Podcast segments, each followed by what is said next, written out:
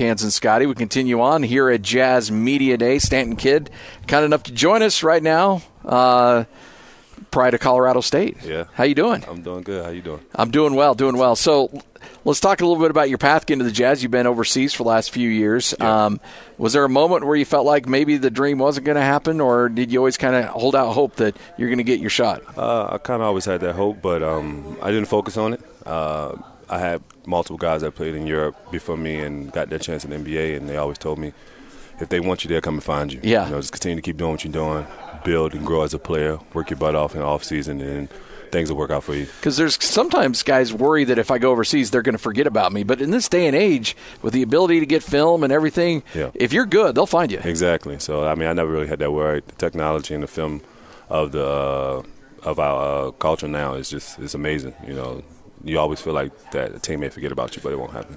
Obviously, Stanton, you've been playing at a high level since 2015, Yeah. coming out of Colorado, and you've been putting a lot of work in and doing a lot of great things. Yeah. Um, What type of mentality, what type of mindset change do you have to come into an NBA organization with, especially with this roster? Very stacked, very Yeah. difficult roster to break into. Yeah, um, I think you just got to be yourself. Uh, be yourself. Um, the Jazz and the staff already know what I'm capable of. So if I come in here and be myself and do those things that they know I can do at a high level, uh, I won't have too many too many problems. How much? I mean, when.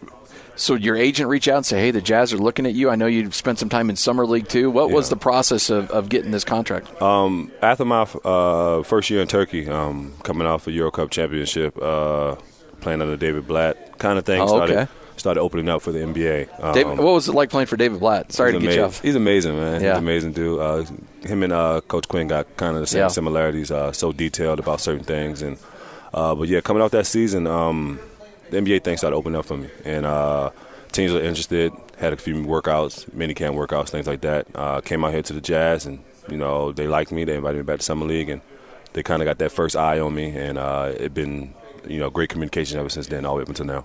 Colorado State player Stanton Kidd um, now signed with Utah Jazz. I want to know what can the Jazz fans expect from your game as a forward? Uh, just uh, high energy, um, a great person on and off the court, uh, and just willing to do whatever I need to do to help this team win. So you played at North Carolina Central, Yeah. um, out of uh, South Plains, and then end up at Colorado State. Take us through the college experience for you and, and how you ended up there in Fort Collins. At uh, Central, no, I'm sorry, at uh, South Plains, uh, coming out of high school, uh, didn't have many offers. Um, uh, I was cramming for the SAT and the ACT, so um, at that time, I just, you know, I think it's another route. It was either prep school or junior college. I didn't want to go to prep. I didn't want to be that, you know, that guy that's going to be older and all Yeah. that stuff. So went JUCO, did two years there, did really well, won a championship my uh, sophomore year. Um, went closer to home, North Carolina Central. Um, kind of felt like you know I just wanted to be somewhere and just wanted to play immediately. Didn't have to wait. Yeah. Then I realized you know um, I did really well here. Um, I had a great uh, what would you call it uh, conference uh, tournament. Oh, know, yeah, in Mountain West? Yeah, no, well, in, Oh, uh, in North Central, Carolina. Yeah, Yeah, yeah, yeah. So I played really well and.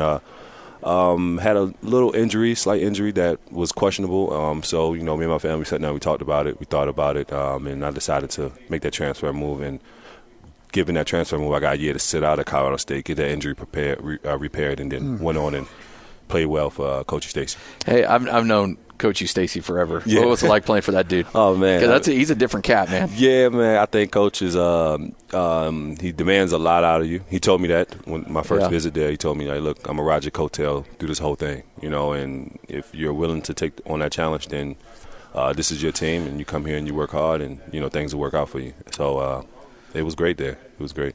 Scotty and I talk about this transfer situation a Yeah. lot, not just college basketball, but now college football. There's a lot of movement and a lot of transferring. If you could go back and do it all again, would you do it the same?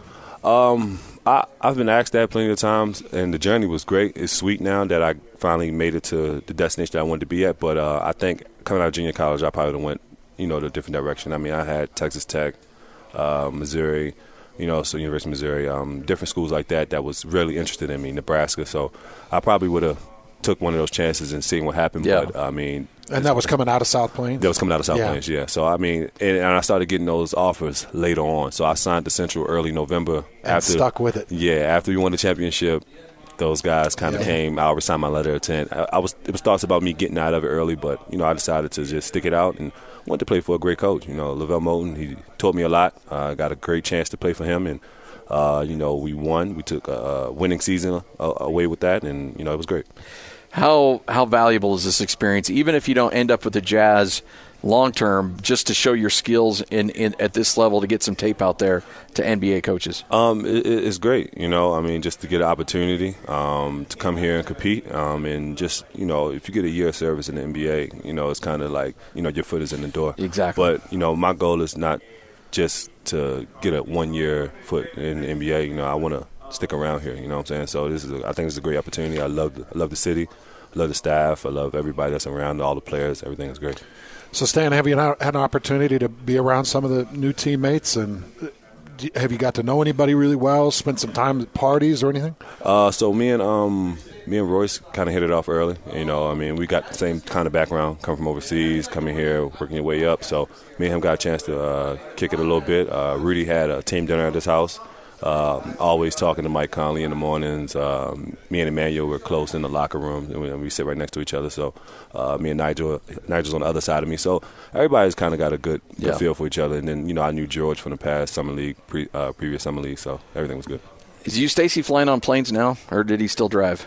Man, he did. He did fly. He did fly during Because he would uh, never, conference when he was Yeah. coaching at Utah State, he would never, he would drive everywhere. He would never He's get on a a plane. phobia? Had a weird fear of flying. Yeah, so I think he was taking like a certain type of like medication to calm him down. I don't know, Yeah. anxiety medication or whatever. But he would fly with us. He would Okay. fly. Yeah. he well, I'm fly. glad he made that step because If you can calm people down and help them understand, like you're less likely to die in the air. Because I had, I, there, I was dealt with some of that, but then it was like, okay, wait, I'm less likely to die in the air than I am on the ground. you re- you better to fly to Laramie than it is to. Well, you guys were driving to Yeah, Laramie, we were but, driving up there, but yeah. but but you don't want to be driving on those roads. No, You'd rather yeah. fly in the middle yeah, of winter. Yeah, you ain't lying. you're dealing with all kinds of things when you're driving. That's a two lane highway, Right. And most people coming out of Wyoming aren't exactly sober. Exactly. Absolutely, absolutely. hey, we appreciate it, man. All right, Good luck thank this you. season. Appreciate it. All Thanks, right. Stanton. All right. Stanton Kidd, All right, thank kind you. enough Thank to join you. us right here on 97.5, 1280 Zone.